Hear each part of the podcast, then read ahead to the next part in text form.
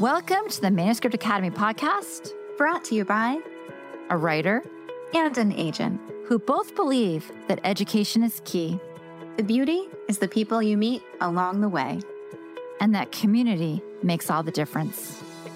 Here at the Manuscript Academy, you can learn the skills, make the connections, and have access to experts, all from home. I'm Julie Kingsley. And I'm Jessica Sinsheimer. Put down your pens, pause your word counts, and enjoy.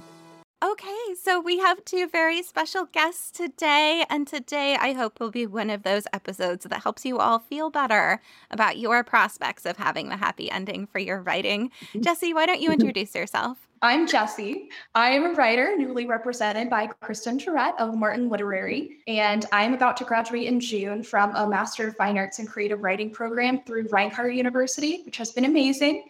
Um, just turned my thesis a couple days ago, so that's very exciting. Um, I currently work as an administrative assistant at Kennesaw State University. Um, I'm married to my wonderful husband, Chase. We live in Atlanta, and we're expecting our first kid in October. So lots of exciting things happening around here. Congratulations, a book baby and a real baby.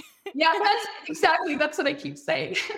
and tell us about what you're writing too. Sure. So let me just give you my little back of the book blurb that we're using for our pitch. Um, actually, the book is out on submission right now. So here we go. When 16 year old Rigby Rhymes dies, she finds herself transported not to the afterlife, but into the pages of her favorite novel, Chance Golden in the Battle of Thornwell, where she's tasked with changing the story to save the life of the brooding villain, Wick. But when Wick learns he's a book character, his actions threaten the existence of the entire story world and the fate of Rigby's soul. So it's it's kind of a little bit of metafiction sprinkled in with some fantasy, and I'm very excited to see what happens. I love that. Okay, so tell us about your pitch process. Like, how many sure. people did you have to send it to? Did you pivot sure. at any point? Like, how did all of that oh, work? yeah, absolutely. So I started querying at the end of October of last year my first pitches were at the Broadleaf Conference, which is an annual conference in Atlanta. It was actually online this year. And I had two pitches there. They went really well. I got partial requests from both of those people, but both of those leads kind of fizzled out. So it started out strong. Nothing ended up happening with those. And then I submitted to probably 30 to 35 people after that all at once. This was back before I knew that it was smarter to do it in rounds. and I just kept getting rejections, and they were all just copy paste rejections where you could tell okay, you know, this is not something that they were really heavily considering. You know, this is not something they spent a lot of time on. And it was frustrating. Number one, because I was in the first trimester of pregnancy. So there was just a lot going on, anyways, in terms of hormones, which did not make this any easier. Wow. But also, it's just hard, you know, when you spent such a huge chunk of your life writing mm-hmm. something. Mm-hmm. For me, this is a story that I first came up with when I was 16. So this was nine years in the making. And I just felt like, oh my goodness, you know, what if this was all for nothing? Like, what if I've spent so much time working on this, mm-hmm. you know, refining my craft? And I can't get it into anybody's hands. I, I've got to do something and figure out who mm-hmm. can help me. Actually, I sat down at work one morning and I had an email from the Manuscript Academy. I think this was, I don't know, mid February, maybe towards the end of February. And it was advertising a rejection seminar that was happening that week. And it was actually starting later that day. So I just completely impulsively signed up for it. And it changed the game. That is when I decided okay, I really need to pivot. I need to rewrite my pitch, focus more strongly on what my character wants and what she's not getting. I learned a lot about rejections, about interpreting rejections at that seminar. I actually also had a happiness call from you, Jessica and Julie. Oh who were hosting the seminar. And you guys recommended that I do a first 50 pages critique with Samantha Wekstein, who's one of the fellow agents at Manuscript Academy. And Samantha was incredible. I had a fantastic experience with her. She returned my first 50 pages, and I was shocked at her advice because she recommended that I change the order of the first couple of chapters back to their original order. And I hadn't even told mm. her that I had changed up the order. Mm-hmm. She just knew instinctively. It makes more sense for these chapters to go in this order. But I had kind of doubted myself when I started mm. pitching and I switched them, but I never should have done that. And she knew that. So I switched them back I polished up my rewritten query letter. And right around that time, I got a text from a friend of mine who had met Kristen at church, of all things, mm-hmm. and they had been assigned to be prayer partners for the week. Mm-hmm. And um, this friend, her name's Jordan, told Kristen about my book, told her a little synopsis. And Kristen said, Okay, sure. Yeah, here's my email. Have your friend send her 1st mm-hmm. 10 pages and her letter. And I did. and less than 24 hours later, she had requested a full. And that was my first mm-hmm. request for a full that I'd ever gotten. And then less than a week after that, we had met in person and things just clicked. I could tell she got the book. You know, she she really understood what I was doing with those stories. She accepted mm-hmm. kind of the weird meta structure of the book, which I didn't know if anybody would be interested in that, but she was. Um, so I really just felt like it was so difficult, you know, to be in those trenches, mm-hmm. to feel like you're just shouting into the void because you believe mm-hmm. so strongly in your story and you just want somebody to look at it and think, mm-hmm. yes, I'm going to champion this. I'm going to get behind this. And I cried a lot in my car driving home from work during those weeks. You know, you know the rejection is going to hurt, mm-hmm. and I don't really think mm-hmm. There's a way to avoid it hurting. Um, I think you just have to mm-hmm. let yourself cry a little bit, but then just get back on your computer and send the next one, um, and do whatever you need to do to find peace in the meantime. For me, that was prayer. That was going for walks. And mm-hmm. then eventually everything just fell into place. So I'm very, very thankful for how everything happened. Oh my goodness. And Kristen, tell us about you. So Jessie was um lived like kind of close by to me. So we were able to actually meet face to face, which doesn't happen very often, but this is like really cool for us. So I know. So we're like in the Atlanta area. Um, I do think it's a myth that you have to be in New York to be a writer or an editor or, you know, part of a publishing house. So um, I think now, especially since COVID times, that that world is expanded expanded greatly. So um, hopefully that gives everyone else, you know, great insight into that. And um, yeah, I'm I have you know a couple kids, two teenagers. Um, I write. I I did a lot of things before I started agenting, but I feel like God has me exactly where I want to be right now and where He wants me to be. And so I feel like I have a lot of things in my pocket that I can pull out at any given moment. But yeah, I love what I do. So I'm excited. I just started agenting in the fall and I interned with Writers House last summer. So that was like a really big deal for me. I can believe that I found myself amongst those people. So that was like oh. huge. And I know that that helped me land, you know, where I am now with Martin Lit and them, you know, giving me a chance to take on my own clients. So, so yeah, that's kind of a little, little peek into, you know, my backstory. Oh, this is amazing. I have so many questions I want to oh, ask, but yeah. rapid fire. First of all, do you recommend querying during the first trimester of pregnancy? Absolutely not. This is going to be one of my pieces of advice. If there's any way that you can time it, you know, so that you're not doing those things at the same time, mm-hmm. that's definitely what I recommend. I think it, it was like an extra challenge level. 100%. Love that. Um, and also, Kristen, I saw you nodding when Jessie was talking mm-hmm. about the character, the goals, and why she's not getting it. Mm-hmm. Can you both talk mm-hmm. a little bit more about why that's so important? Yes. Okay. So every story has to have stakes because, you know, that's what's going to keep us reading to see how they're going to overcome whatever the challenge is. Right.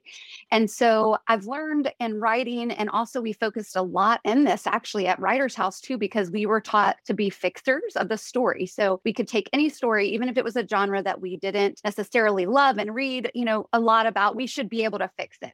And so we kind of go into every um, submission like that. And so if you are querying and we don't know what the stakes are, we don't know why we're supposed to root for that character, why we want them to overcome whatever it is. I mean, it could be anything, then you lose this right away. And I personally like to see that challenge kind of just voiced in some way or another within the first five pages, definitely within the first 10 pages. I hope I can say that, you know, Rigby dies in like the first five or 10 pages, right? Like, and like, obviously that's a big deal. And how are we going to, what's going to happen? So, you know, you have to have something that makes me go, oh my gosh, how is she going to accomplish her mission or whatever? I really need to know that in your query. And if I think I request 10 pages on my query manager, and so, just for me personally, I feel like that's pretty uh, across the board. We need to know something within those first 10 pages is happening.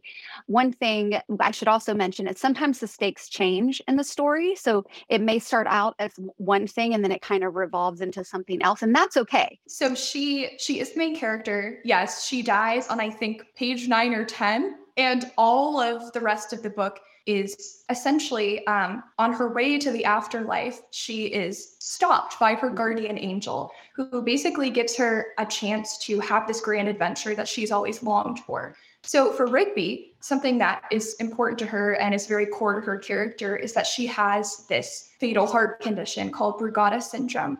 And so she's lived her whole life. She's 16, knowing that her life is not going to be very long, knowing that she's not going to necessarily have the opportunities that her sister has, that her friends mm-hmm. have. Mm-hmm. And that's mm-hmm. obviously really hard to deal with mentally. So her escape is these fantasy novels that she loves. And Chance Golden in the Battle of Thornwell, the book that she ends up going inside of, is her favorite book. It's just this escape. And all she wants, she's just aching for this adventure, for this magic and this beauty that have been missing from her life. And so her guardian angel basically gives her this second chance and says, okay, we're going to send you into the world of your favorite book and give you a chance to bring something to that story to redeem this villain character and change the ending so that he doesn't die at the end. So um, for me, for her want to be, you know, portrayed in the pitch, I really talked about like that longing for adventure that she had, and she dies. That's ripped away from her, and now she's given a second chance. She actually has an opportunity to have an adventure and a magical adventure on top of that, mm-hmm. you know. So I thought um, the story, you know, didn't speak for itself as much before I included that one in the query letter. And I was going to say another thing that just was popping in my head when you were talking is mm-hmm. it's really great when we read a query that has the same tone of the story so if you're funny, if your story is funny, then your query needs to be lighthearted and funny, like professional, but find a way to make it funny mm-hmm. and, make, bring some humor into it. And so bring that into your query, kind of give the tone, make sure the tone is the same. What would your main character kind of need to say? I love so. that you say that. I don't know if you've received a lot of these, but I've certainly received the query that is just absolutely flat in tone. And then at the very mm-hmm. end, it mm-hmm. says, and I am very funny. Yeah, yeah, I'm sure. um, sure. Okay. Maybe. yeah. I think a lot of people think of it as such a formal document that they're not allowed yeah. to be funny and they're not allowed to be themselves. And they absolutely should because it's it's the humanity and the voice of it that, that sets someone apart. Uh, yes, exactly. I was going to say that might get our attention. So that's perfect. Yeah, I agree. Um, so one thing I'm noticing as you're describing this book is that it doesn't fit neatly into a box. And one of the things no, so many writers and so many agents are told is that it's the books that fit neatly into a box that sell most easily. So can you talk a little bit about how it's still definitely possible if a work has more than one element? When you're querying me, I need you to tell me what the genre is, but I will also decide for myself as I'm reading, like w- if there's some some play on that. I agree that this one specifically doesn't. I mean, it certainly is fantasy, but it's got a lot of different stuff in there. I mean, so it's like got all the subgenres of fantasy, you know, it kind of fits in all of them. And so, but I think that that's where a good pitch comes in because you can use movie titles and books that are you know current and relative as comp titles and to pitch it and that will uh, help that editor for me that editor that's going to look at my pitch to kind of go oh, okay so i can kind of understand where that would go on the bookshelf you know, it can kind of straddle the line as long as they can visualize it. And so uh, other agents that have been doing this a lot longer might have a better answer for you. But I certainly agree that it can be done. I, think it's kind of nice that it doesn't always fit into a box. I think that what drew me to it uh, that it's different. We see a lot of the same type of thing or the same replay of the same old, um, you know, the trope or something like that. So this is, feels really new and fresh, and so I think that that can help um, in getting attention from the editors. I'm hoping, I'm I'm praying and hoping that that that it does. I think it will. I, am very confident. Well, it's so funny because when I met Kristen, um, when we were you know negotiating if I was going to be her client, she said. Mm-hmm this is really weird. This is a weird book, but it's the right kind of weird and I like it. and that really rang true to me. I, I, forgot that I even said that, but I'm glad that it's that well with you. But it's true. It is true. I like that. I started reading it. She was a referral. I one thing I would always tell, like if we're talking, you know, to writers out there, is do go to conferences, do pitch agents when you have the chance. Even if nothing comes of it, that still could be a connection down the road, or it might be your next book that you've worked on or something like that. There's always ways, any connection is a good connection, in my opinion. But you never know where that referral is going to come from because it could be that you're in a writing group. That's another thing. I can always tell who's in groups, who's in, you know, has um goes to workshops and seminars and all the things. And they're just their writing stands out as as different. They're a little ahead of the game because they worked at it. They put in the time, the effort. And you know, I always say like you never know where that could come from. It could be like three months down the road, someone gets an agent who then refers you, and you just never know where that connection is going to come from. So Je- uh, Jessie was a referral to me. I kind of moved her up in the list, right? Because that's what you do when it's a friend and it's a referral. And I was like, I remember thinking, like, I read the first, what was it, the first chapter maybe you sent or something. And I was like, already emailing her, like, who all has this? I need to know. And then, uh, and then I was like, so how many fulls do you have out like i you know i'm like asking her every every day like she sent me the full i read some more and i kept going i have to finish this book before i offer her representation i have to finish it first because I because I need to know what the story is fully about, you know. And um, but I I wanted to earlier than that even just because it was such good writing and so different and so fun. But yeah, I do think referrals are important, but it, it just means like you just immerse yourself in in the business in any way you can because you never know where that referral is going to come from. I would love to add to that when I started querying, that was one of my huge fears that I don't live in New York City. I don't live in Boston. Oh, you yeah. know, I don't have all these, you know, high up connections, is that going to basically just rule me mm-hmm. out of ever getting published? And that's not true. That's not the case. You know, put yourself out there, tell your friends and family and your coworkers that this is what you're working on. You know, go to the conferences, like Kristen said, because the only reason I was referred to Kristen is because I shared with this friend of mine. So you mm-hmm. can definitely find referrals and connections in mm-hmm. unexpected places. And it's not something that you need to be afraid of or intimidated by. Okay, mm-hmm, mm-hmm. so you had a friend at church who who knew both of you, right? can you can you tell us how that small world story, please? Um, yes. So I am a part of a small group that we meet on Thursday nights. It's a group of women. It's basically a Bible study. And one cool thing about our group is there are some, you know, old ladies like me and then some really young ladies and so it's been really fun. And my daughter actually goes with me, which is kind of really cool. She's a senior in high school. So that's been fun. So we just have this group that we signed up, you know, with at church and show up. And actually, I did not know Jordan until the group. So I met her. And yeah, we we were assigned to be prayer partners like one week. So we're kind of like, okay, you know, what do you have to pray about? What do you have to pray about? And one of her things was like she does, you know, kind of write and she's thinking about it. By this point, she knew kind of what I did. And then we just, I was like, well, you need to write. If you're if you're thinking about writing, the first step is writing. Like, you know, everyone says they have a book or they want to write, but no one like not as many people actually put it, you know, to paper. And I think she's kind of fiddling around right now with that. But she happened to mention, like, well, I do have a friend that like just finished her book. She's, I think, starting to try to find an agent. And I was like, really? You know, tell me about her. And she told like a little pitch about her book. And I think that you were in school. I think she told me that, that you were still getting your master's now. And and I was like, well, that's cool. Cause in my head, I'm thinking, well, she's probably, you know, got her ducks in a row then, you know, like I said, here, here's my email, send, tell her to send me stuff because I felt, I just felt good about it. And Jordan's precious. So I was excited to meet one of her friends. And so, yeah, so it's just, you just never ever know like what a small world we live in until, you know, something like this plays out. And on my end, I had met Jordan in college. We were friends through a lot of things. Um, we worked at the same church for a time. Actually, for a while after she graduated, um, I worked for the marketing department at Reinhardt University. I did some writing and editing for them, and she was my boss. and so I actually answered to her. But it's good because she had seen, you know, the quality of my writing actually years ago. So I think she was able to vouch for me on that. But yeah, we're still friends. We're actually our babies are due within two weeks of each other. So oh, not intentional. Friends too.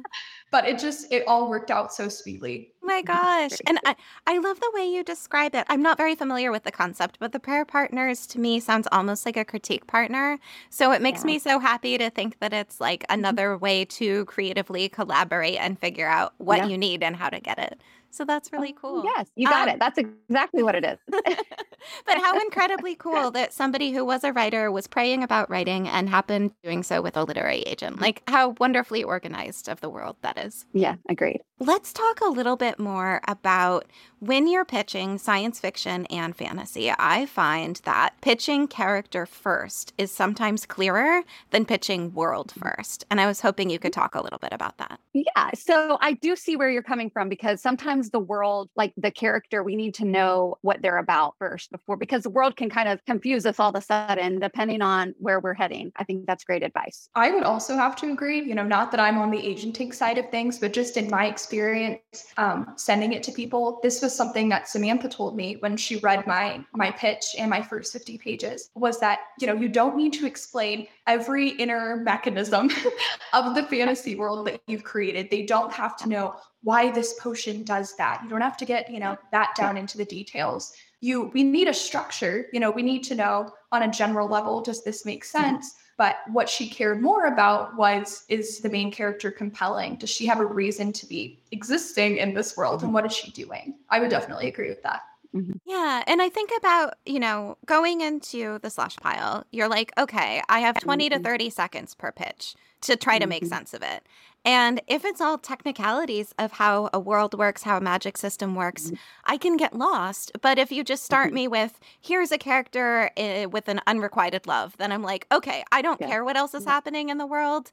Um, maybe I don't understand it at all, but I get the emotional core of it. And I think that's, that's you know, if no one is understanding what your pitch is, and I definitely think sci fi fantasy, that is so hard to make it something that makes mm-hmm. sense in 20 seconds. You know, print it out, give it to a friend, set a timer, quiz them them, see if their reading comprehension is good. I did that. I sent it to my father-in-law, who is a very, you know, mechanically minded math person who's not familiar with what I've been working on, but he does like to read. And I sent him my pitch and said, "Does this make sense? You know, does are, is it too far in the weeds? Do you understand the basics of what's happening here?" I totally agree with that. I like that you sent it to a math and technical person too. I think that makes a lot of sense. But yeah, I mean, you could even do it over Zoom. Find somebody, time them, see if it mm-hmm. makes sense to them but I really, really think we tend to understand emotion faster than mechanics. I 100% agree. Great um, advice. So, can you tell us a little bit more about how many pitches you sent out, how many responses you got, how long it took? Mm-hmm. Just because we know there's a happy ending, so we can tolerate the discomfort of hearing how hard it was along the way. Absolutely. So, to be totally honest, um, I think my querying journey was a lot briefer than a lot of people's. And I am very thankful for that. Of course, when you're in it in the day to day, you know, you have three rejections that you get in one day, it doesn't feel brief. you know, it feels like this is just going on forever, you know, and there's never going to be an end to it. But really, it took from start to end about four months. And I think total, I probably sent somewhere between 30 to 40 pitches. And I had gotten, I want to say, around 25 actual rejections. And then the rest were just no responses, which are kind of the worst. but you know i mean it all ended up working out okay but it really was not a terribly long process and i'm thankful for that because it's not a you know it's not a particularly fun place to be so i mm-hmm. definitely sympathize with people who you know have been doing this for six months or a year mm-hmm. and ali kristen's uh, another of kristen's clients i mean she queried for a very very long time before she Years. and now she's got this fantastic book deal with these mm-hmm. two amazing books coming out in the next two years so, you know, it can totally still happen. There's no timeline on, okay, now you failed, you know, you're never going to get an agent. But mm-hmm. I will say I am thankful for how brief my experience was mm-hmm. in the trenches. Yeah, but you didn't know what was happening. I mean, yeah. while while it was happening, you're like, maybe I'll be here for 10 years. You don't know. Yeah.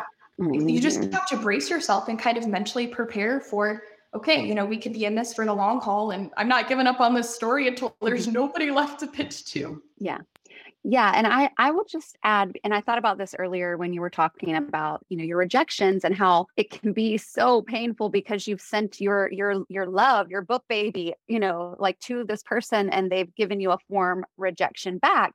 And, you know, I've been there on that other side. So I, I, I 100% feel for those times when I have to do form rejections.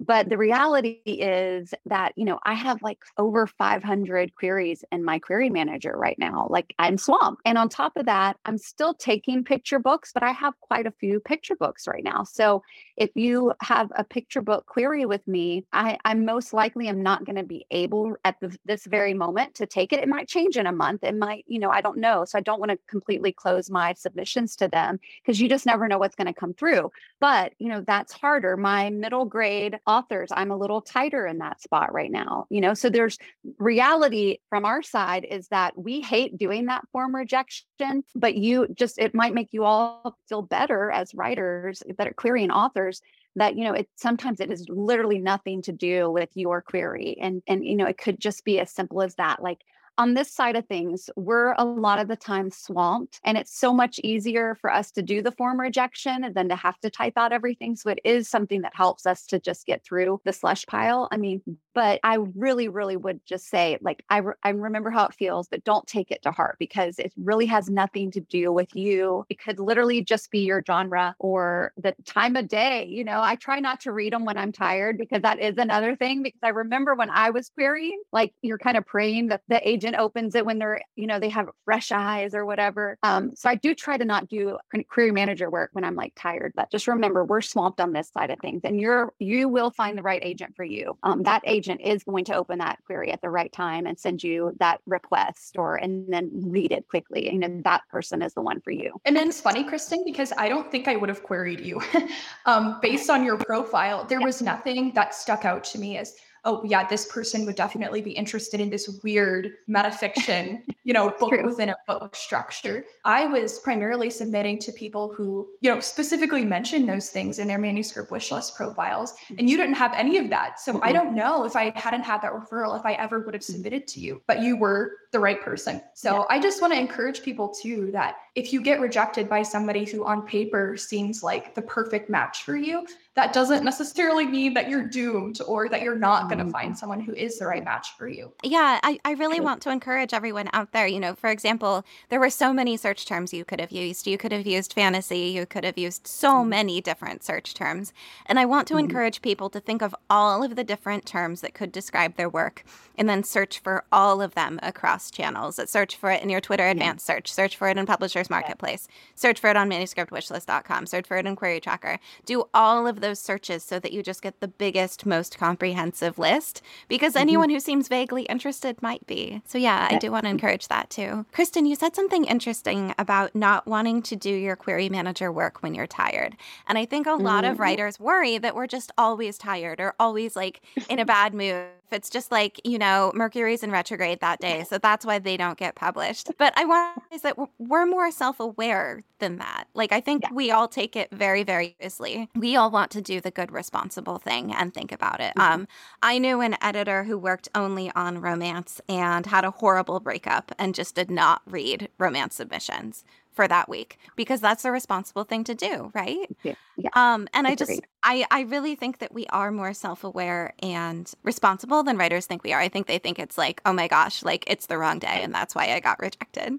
It's so true. It's so true. Yes. I don't want to put my clients ever in a position where they feel like they're butting heads against each other. So I yeah. have some young adult clients, I have middle grade clients, but they write in very different subgenres or they have a different tone or whatever. It's very different for each one. And so, you know, all of that is running through my mind as I'm reading I've started to think of it as air traffic control. I don't know if you've ever flown out of mm. JFK, but it is so common that they're like, "Yep, you are 27th in line for takeoff," and um, it's one of those things where it's like you need to think about does this author have a clear runway where I can get them to mm-hmm. editors and not possibly have them, you know, not run into anybody else or not cause any problems or not make everyone in the office organizing everybody stressed out. Um, you know, how do we make it so that everyone is given a good ethical mm-hmm. chance? Yep, good. So true. Gosh, there were so many things I wanted to ask all of you about. Kristen, why don't you tell us about what things are like? So, did you write first or did you agent first? I wrote first. So I was always the kid that, you know, wrote stories growing up, poetry, songs, like whatever. I was always in my head. I was a book nerd. I read everything I could get my hands on. And then I, you know, kind of, I to say I even grew out of it. It was more like kind of reality. Oh, I'm going to do something to make, make a dime, you know, make a, make a living.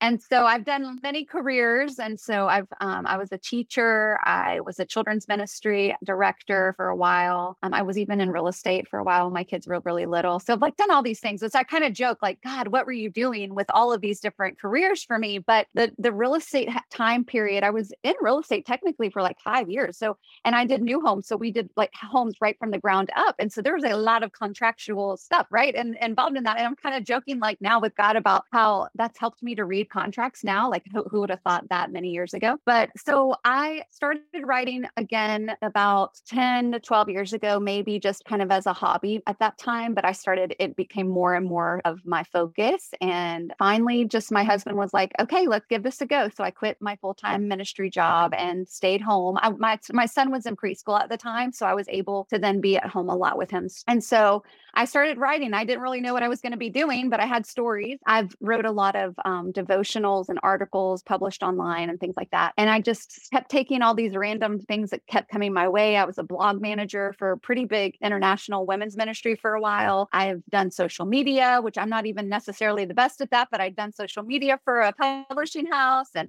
so all these little components of things. And then, you know, I've published myself. So I've been through the editing process a bunch of times at this point. And so I kind of um, a few years ago decided that I wanted to agent. I was an agented author and honestly, like every personality is very different. And so an agent's personality and their authors, and you have to really mesh. And but I kind of started thinking like how fun that would actually be for me to be on that side of things. Like I enjoy authors, I enjoy the editing process. I enjoy, I'm a relational person. So I enjoy like the idea of networking with like editors and meeting other book people. Like that's amazing.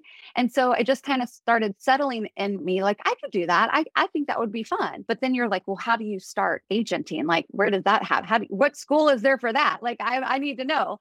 And so I just kind of had that nudge in the back of my mind and didn't really know what to do with that nudge, honestly, for a little while. I just kept thinking, I'm just going to keep chugging through open doors when they come my way. And then I got the internship at Writer's House, and that was such a fluke thing for me. I was like, you know, I have all these skills, and you know, I've I'm smart. I have some degrees. I can make some money for the family. Like, what could I do part time? Like, what could I throw out there to make some money? And I started looking at part time jobs in, in publishing and in- internships pulled up and writer's house internship pulled up and i was like oh what the heck i'm just gonna like you know throw together a resume and a cover letter letter and send it out there. And i've sent it to a few um, internships at the time and crazy enough the writers house one is like the one that responded and like i kept going through their process and like getting further along and i was like what is happening? I was like this is crazy. So the people that were in my intern group were like you know people from like harvard and yale and like i'm getting you know just i'm underneath Jodi Reamer's desk i'm like with her assistant i'm like this is crazy i'm like the top agents in the world you know like work for writers house so i was just like eating it up and just like a little kid every day but we I learned so much. I had the best time. Internships as a whole, I would totally recommend to people that want to get in this business because it was fantastic. So when when we graduated, I just kind of started throwing out resumes in some of the editing openings for for an ed- assistant editor type position, and um, a few agent positions. And Sharlene called me, and it's funny because at the time I know that the Writers House internship, so internship, the internships, which is why I highly recommend them, is what helped me to get a phone call from her and she was looking to make sure that her agency always covers all the genres. So, you know, what are you interested in, Kristen? Because I need someone to cover these types of things. And it really sat well with what I really wanted to read and rep. So, um, so it just kind of fell into place and she you know gave me a, a chance at it so anyways if you're thinking about the publishing industry at all take internships, even if it's something you're not sure about, an internship is still going to help you get through the next door. And you're absolutely right that a lot of people build their agencies based off of what genre you're interested in. I know someone mm-hmm. who just went around to people saying, You don't have a nonfiction department. Here I am. and it worked. Hey, that's true. Yes, perfect. So yeah, if you if you are in that position, try and get hired by an agency. Look for agencies that don't have what you do, and that Good. will definitely help. So Jessie is it strange for you to hear about about all of this becoming an agent stuff? Is it what you expected? Is it? It's funny because when I met Kristen um, and just watching her, you know, go through this process of preparing to submit my work and now submitting it, I think, you know, as a new author coming in from the outside, you feel like, oh, publishing is just this closed, unfriendly world, you know. And really competitive. And when I met Kristen and I started learning more about agenting, and then the more I hear, you know, people like you have these conversations, the more I realize a lot of most of the people in this industry are actually so wonderful and they really do just want to like express their creativity, you know, and you know, publish fantastic books. People are doing this because they love books and they love words and they love making that magic for other people. And people are really friendly. People are very willing to help. Um, they're just busy. and I think sometimes, you know, to people on the outside, that comes across as this like coldness or this standoffishness, but it's just busyness. It's just, you know, the fact of the publishing industry. But yeah, I've definitely learned that, you know, that preconception that I had was not correct. Everybody is very friendly. They're very willing to help each other, um, very willing to refer you to someone, you know, that they know if they feel like that's the right person for your book and this person is not. So I really appreciate that. That's so interesting you say that. It reminds me a little bit of how people talk about New Yorkers. Um, you know, they're so busy, everyone thinks that we're rude, and in some cases, yes. Um, but one thing I noticed um, about the etiquette here, because I'm I'm not from here, I'm a, from a small town, is that just about any New Yorker on the street will give you directions, and they will be obsessive about giving you the best directions. However, you can't just walk up to someone and say, "How do I get here?" You have to do this thing where you go up and you say, "Excuse me," then you wait for them to turn to you, and once you have their attention, then they will do everything to help you. But you need that one little interaction first. And I think that might be part of this too. It's like everyone in publishing is zooming by so fast. But if you can get that moment with somebody, they will do their best to help you. It's just yeah, getting that, that moment. Makes so much sense. One thing I loved when you were talking about the longing for your character and your pitch letter is that it almost sounded to me the way writers long to be agented. You know, your character feels like all of this just has to happen and it's going to work out. So you were probably, as a writer, longing for an agent for a while and then it happened. So did that longing and that expectation, did it match? Was it different? Was it better than you expected? How did that compare? Honestly, it still feels surreal. I still feel like I'm taking it in. And now we're already at this next step of submitting. But I mean, for me, this has always been, you know, what I've wanted to do with my life. And like I said, I started this book when I was 16. That's when I wrote the terrible first draft when I was in high school, you know, the terrible but necessary first draft. Um, I'm now 25. So this has been, you know, this whole chunk of my life that I've dedicated to this one story, to becoming a writer who's capable of writing the story that I had in my head. And I I do really relate to that ache that I was talking about and Wrigley's heart. Just it's it hurts sometimes because you want this so badly. You want to share these words so badly. You want these characters and these places to exist in everyone else's minds, like the way that they exist in yours and it really almost feels painful in your heart sometimes. Um, and i think anybody who you know has these creatively driven career goals can relate to that. Anybody who's trying to put their art out there can relate to that.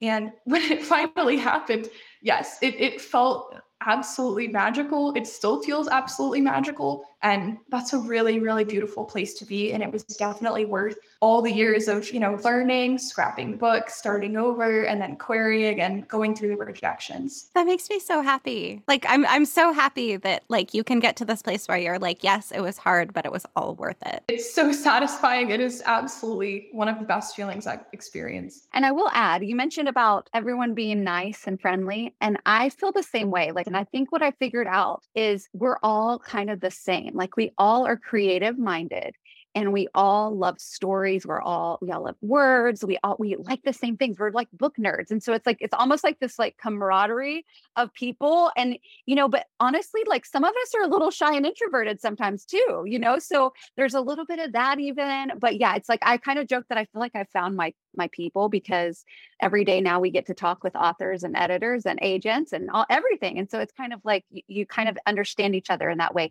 that the outside world like my husband doesn't he's not a reader he doesn't understand my love for books and stuff but you guys do. And so i kind of feel like you know we found our, our, our people. Oh, i love that. Okay so for those still seeking their people what advice do you have? I would say you know kind of standard advice is to pay attention to the tone in your query make any connection possible, which will mean going to conferences, being in groups, um, workshops. Keep growing and learning in your craft is always super important. It's a collaborative, publishing is collaborative collaborative. I mean, there, you collaborate a lot with people. So I would say definitely make that part of your your journey. And you know, I I would say with queries specifically, make sure your pages are dynamite, but also the query, make sure that you give what we ask for. And then the other thing I always kind of notice is word counts that maybe don't line up with the genre that they're they're pitching. That can be a really big red flag. So just know your genre. So yeah, so those are my top things that we're kind of running really really quickly. And if anyone is worried about word count, if you Google word count Dracula, there is a wonderful blog post by agent Jennifer Laughran about all of the different word counts for all of the different genres and age groups. Jessie, what about you? What tips do you have? So, on a very practical level, like just building blocks of writing, um, probably the two biggest things that I learned were Number one, um, if a daily page count doesn't work for you, you don't have to do a daily page count. I think so often in writing circles and in writing workshops, you hear, you know, you need to be writing a page a day, you need to be writing a thousand words a day. But that didn't work for me. You know, with my life, you know, working full time, being in school, being married, that's not always practical. So I switched to a monthly page goal and it was the perfect combination of discipline and flexibility, where, you know, if I missed a day, I didn't feel like a failure. I didn't feel like I was behind. I would just write more the next day. And another thing um, that really helped, especially during the revision process, was having what I call the dumping ground document which was just an extra Word document that I had open when I was cutting stuff out. So I could copy and paste it into another document. And it felt like, okay, I'm keeping these words. I can visit them like old friends in this alternate document, but I'm not just deleting them, you know, and removing them from existence after I've worked so hard on them. So if you're struggling to get your word count down, that really helped me. And then just for overarching advice for writers, um, especially ones who are querying, the number one thing that I've learned is don't wish that you had an easier dream. I know it's really, really tempting to, you know, when you're striving for something that feels so impossible and that feels so nebulous sometimes because there's not a direct career path forward when you want to be an author. There's not, okay, get this degree, follow this exact series of steps, and then you're going to find success as a writer. You're going to get published as a writer. I think sometimes I have found myself, you know, questioning, you know, why? Why did I have to want something that's so hard? Why do I have to have this pull towards something that's so difficult to obtain? That almost feels like winning the lottery. Um, so I believe that, you know, if God put that dream into your heart and put that story into your heart, that it's for a reason and somebody needs that story. So even if what you're pursuing is really, really difficult, even if it feels like impossible at times, um, don't wish that you had a different dream. Don't wish that you were on a different path because this is the one that you're meant to be on. Um, I can't wait for your author interviews. You know, like when you're on your blog tours and your and your oh, opening events and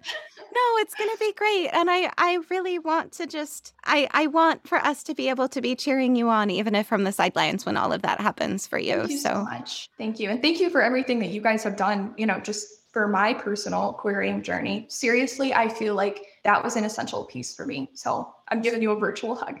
Oh, thank you. Well, I'm just I'm so happy to see the two of you working together being I mean, I'm just I'm just very very optimistic for you. Yeah, it was just it was such a pleasure. Thank you so much for taking the time to do this. Thank you so much too. Yes, thank you guys. That was awesome. Thanks for having me. Okay, so where can we find you both online? Um, you can find me at kristenterrette.com. So I have a website that will kind of cover all the bases um, that you need, but also um, at martinlit.com. So I'm with Martin Lit and so simple, simple, martinlit.com and find me there. Kristen, what kind of books are you looking for and what do all of your clients have in common? All of um, Martin Lit's faith based submissions. So that kind of runs a gamut of nonfiction and fiction. So anything um, that cons- is considered faith based, I will take it. Um, so I also like Grounded in Kidlit, picture books, middle grade. I love author illustrators, by the way, just kind of throwing that out there but definitely middle grade and young adult.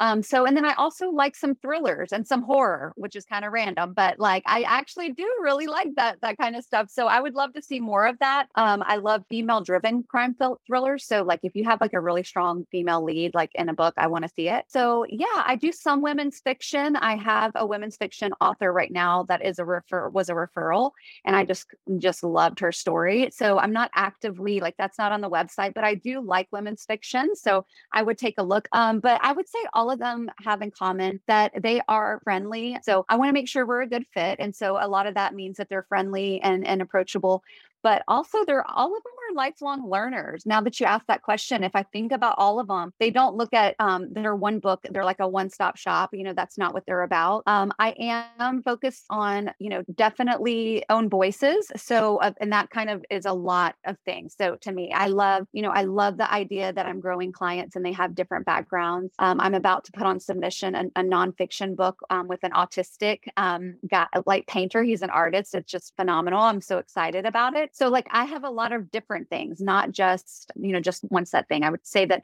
all of them want to keep learning. They're not just one book and done. Like they want to keep growing and learning and they're friendly and we can get along good. And do you have any specific advice for people writing in the faith-based space? Oh, yeah, good question. So pay attention to what you're putting out to the world, honestly, is, is a good thing to kind of pay kind of look out for with faith based and read in that genre. So if you are re- sending me a contemporary romance that is like an inspirational fiction, read in that genre very solidly because the, there are lines that you can't cross, and and some of them kind of walk the line, certain you know um, imprints, and then some are very strict over here. And I, and I kind of know those, and I read those. I read all in those. So, um, but yeah, that definitely read in that in those in those spaces before you submit. I think I know what you mean, but what are they hoping you don't have on your social media? Okay, good. So if we're if I'm submitting to let's say Tyndale or Thomas Nelson, you know, Harper Collins, but eh, or Worthy Kids and Hachette, you know, if we're they're kind of under the umbrella, they don't want a lot of political stuff on your social media.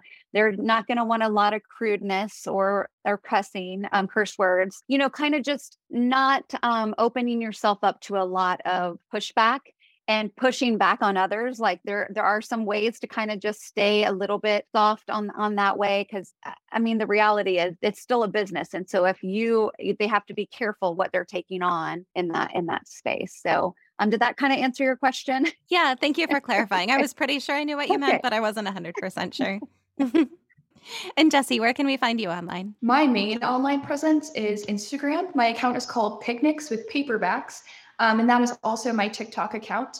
Thank you both so much for being here. I'm just, I'm so happy for you. I'm so happy you happened to run into the person who could introduce you. And I just can't wait to hear about good things happening for you in the future. Wonderful. Thank you, guys. Thank you so much for having us. We are so glad that you joined us. And as always, we appreciate your feedback. Just head on over to the iTunes store and let us know what you think. It not only helps us make this podcast be the best it can be, but it also affects our ratings within the iTunes platform. We'd love to hear from you.